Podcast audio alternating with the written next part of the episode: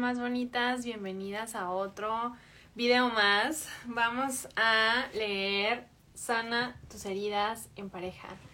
Hoy es el video número 4 y toca leer el capítulo número 3. ¿Qué tal? ¿Cómo les está pareciendo? Ha sido muy interesante. Eh, vamos a leer el capítulo 3 que es guiones de vida. Está cortito, Va a durar menos este video que los anteriores. Vamos a empezar. Hace poco escuché una entrevista que le hizo Marta de baile a Guillermo del Toro. Dijo algo que simplemente me encantó y comparto desde hace mucho tiempo. En tu locura o en tu defecto está tu fuerza. Es un pensamiento muy profundo porque confirma que cada persona es diferente que no hay que querer encajar en lo que, en lo que se considera normal o bonito, debemos saber que dentro de tus mundos raros y oscuros hay fertilidad y está tu esencia. Pienso que gracias a que Guillermo del Toro aceptó y se relacionó con su mundo interior, que le parecía fuera de lo común y lo hacía sentir una persona rara, gracias a que lo aceptó y lo hizo parte de él, pudo encontrar su don en esa locura. Así son las heridas que traemos en nuestra alma. Las heridas son el elemento que nos permite evolucionar cuando nos acercamos a ese dolor, lo aceptamos y aprendemos de él. Sin embargo, cuando están en la inconsciencia, gobiernan nuestras vidas y nos hacen pasar la vida con miedo, con defensa, sintiéndonos fuera y no pertenecientes a nada, separados y aislados de los demás. Pero, por otro lado, llenos de necesidades y con gran hambre de afecto.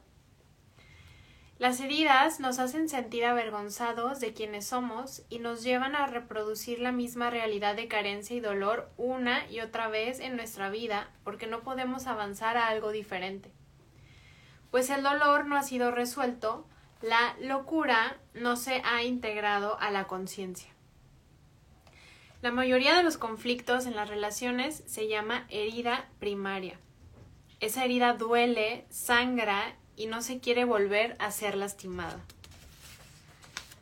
Por lo que evitará todo lo amenazante. Esas heridas nos hacen actuar desde el instinto y la impulsividad. Hay tanta vulnerabilidad en una relación de pareja que es donde más se suben las defensas e interpretamos lo amenazante. Todos traemos una película de dolor primario. Todos tenemos un tipo de guion en nuestra cabeza donde los personajes pueden cambiar, pero la historia es la misma. Por ejemplo, si aprendí a conocer a las mujeres por medio de mi madre, una mujer que siempre me criticó, me hizo sentir malo y me descalificó, ese será un doloroso guion que me seguirá en la relación con las mujeres. Y cada que interprete que una mujer me está descalificando, los mecanismos de defensa de millón se activarán. Nuestra historia se va escribiendo en un guion los primeros siete años de nuestra vida. Ese guion está sostenido sobre todo por el dolor que vivimos o que vivieron nuestros padres. Ese dolor tiene un gran peso en la memoria, primero por su sobrevivencia. No olvidamos fácilmente algo que nos hizo tanto daño, pero también porque no está resuelto y liberado. Resolver un dolor es reexperimentar lo que te dolió acompañado de tu adulto. Tu adulto es la parte más consciente de ti. Tiene la capacidad de abrazar tu dolor y encontrar crecimiento y aprendizaje en esa experiencia. La maravillosa vida se encarga de traernos las oportunidades para destapar el dolor y resolverlo. Pero somos tan inconscientes y nos da tanto miedo reexperimentar lo que nos dolió que solemos negarlo, evadirlo, racionalizarlo, pero nunca sentirlo y aprender de él. Una pareja que se relaciona a partir de sus heridas todo el tiempo reproduce el dolor de su guion y solo se retraumatiza una y otra vez, atrapada en un infierno donde no hay salida. Por un lado, no pueden dejar la relación porque hay una adicción a todos los sentimientos que se provocan uno al otro. Estas relaciones están llenas de instinto, de emociones adictivas y de dolor. Y por otro lado, no saben estar juntos sin lastimarse y defenderse uno del otro. Celos, control, ansiedad, miedo, enojo, ira, pasión, desconfianza son las emociones más comunes de este tipo de relaciones. Los guiones también son complementarios. Observa estos dos guiones. Manuel tuvo una madre que lo hizo su esposo desde que era muy chiquito. ¿Cómo lo hizo? Lo utilizaba para llenar sus necesidades afectivas, ya que su padre nunca las llenó. Manuel siempre sintió la responsabilidad de hacer feliz a su madre, y se comprometió con ella desde su inocencia de niño. Aunque tenía una gran lealtad con su madre, también le pesaba. Una parte sana de él se sentía atrapado y enojado con ella por hacerlo responsable de esto. En su guion, Manuel no confía en las mujeres y le causa conflicto el compromiso, ya que adquirió uno con su madre en un momento que no estaba listo para comprometerse con nadie. Manuel conoce a Patty en una fiesta. Ella creció con un padre piloto aviador, que se la pasaba viajando y nunca estaba en casa. Él no llenaba las necesidades afectivas ni de Patty ni de su madre. La madre de Patty también la hizo responsable de llenar sus necesidades y darle un sentido a su vida. Patty tenía un matrimonio energético con su madre. Manuel y Patty no lo saben, pero tienen muchas cosas en común. Están comprometidos con sus madres, que los hicieron responsables de sus necesidades. Ambos tienen padres ausentes, etc. ¿Qué realidad configura estos guiones?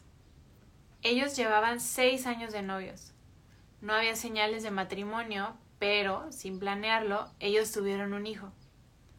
Patty vive con sus papás y Manuel con los suyos. Las mamás de ambos toman muchas decisiones de su vida y ellos no pueden quitárselas de encima.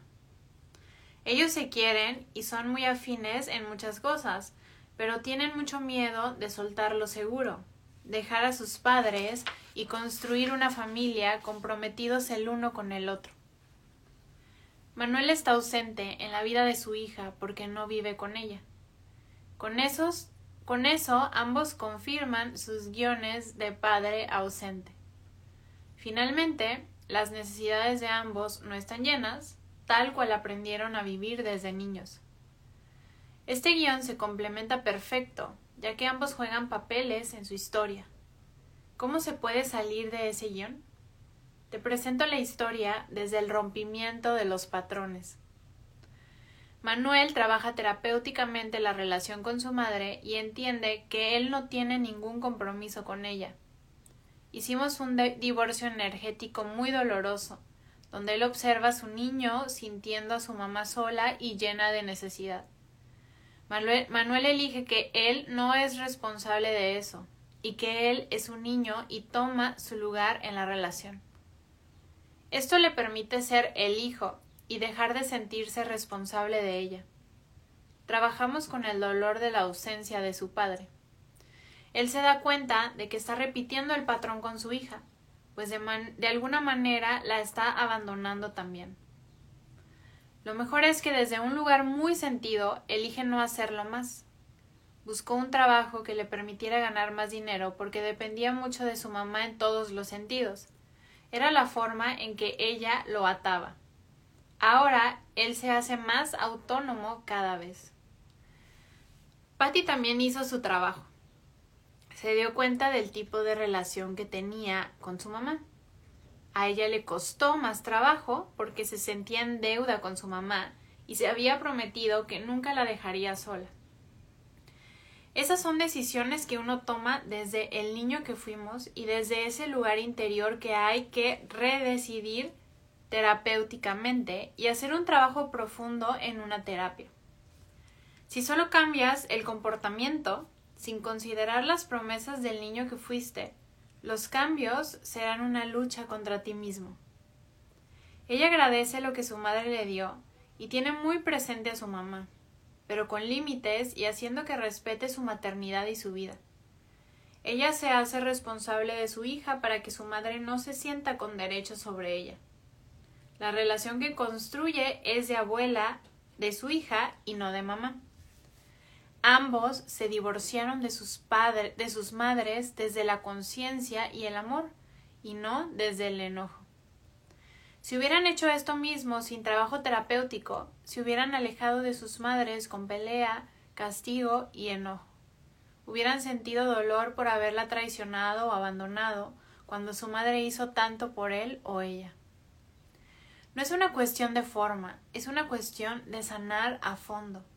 En esta situación, muchos hubieran mandado muy lejos a su madre de sus vidas, sin considerar que una parte de su interior ama y agradece todo lo que ella hizo por él. No se trata de abandonar a los padres, rechazarlos o ignorarlos. Eso no es sanar, eso es defenderse de ellos. Todos amamos a nuestros padres cuando somos niños. Hay que honrar el amor y el agradecimiento del niño que hay en nosotros. Cuando los abandonamos es como una traición a nosotros que al final nos puede costar desde el enojo hasta el sabotaje de nuestra relación o nuestra paternidad. Por ello, hay que trabajar con el niño que llevamos dentro, quien es el dueño del guion aprendido. Esa debe ser nuestra mayor prioridad. No es solo entender lo correcto y hacerlo, es, sobre todo, acompañar al otro yo, al que no entiende razones, al que tiene una promesa que hizo de niño, al que necesita, al que se siente desprotegido y sin recursos. Preguntas del guion. ¿Reconoces cómo es tu guion? ¿Qué tipo de historias repites? ¿Qué compruebas una y otra vez de los hombres o las mujeres a través de tu guion? ¿Qué necesidad nunca se llena en tu guion? ¿Qué es lo que más duele en tu guion? Y listo. Así terminamos de rápido el capítulo número 3. Vamos a hacer de tarea este ejercicio, estas preguntas del guion que les acabo de compartir para que si resuenan con este tema, con este capítulo, pues hagamos ese trabajo de introspección cada quien desde su responsabilidad. Nos vemos mañana con el capítulo 4. Bye.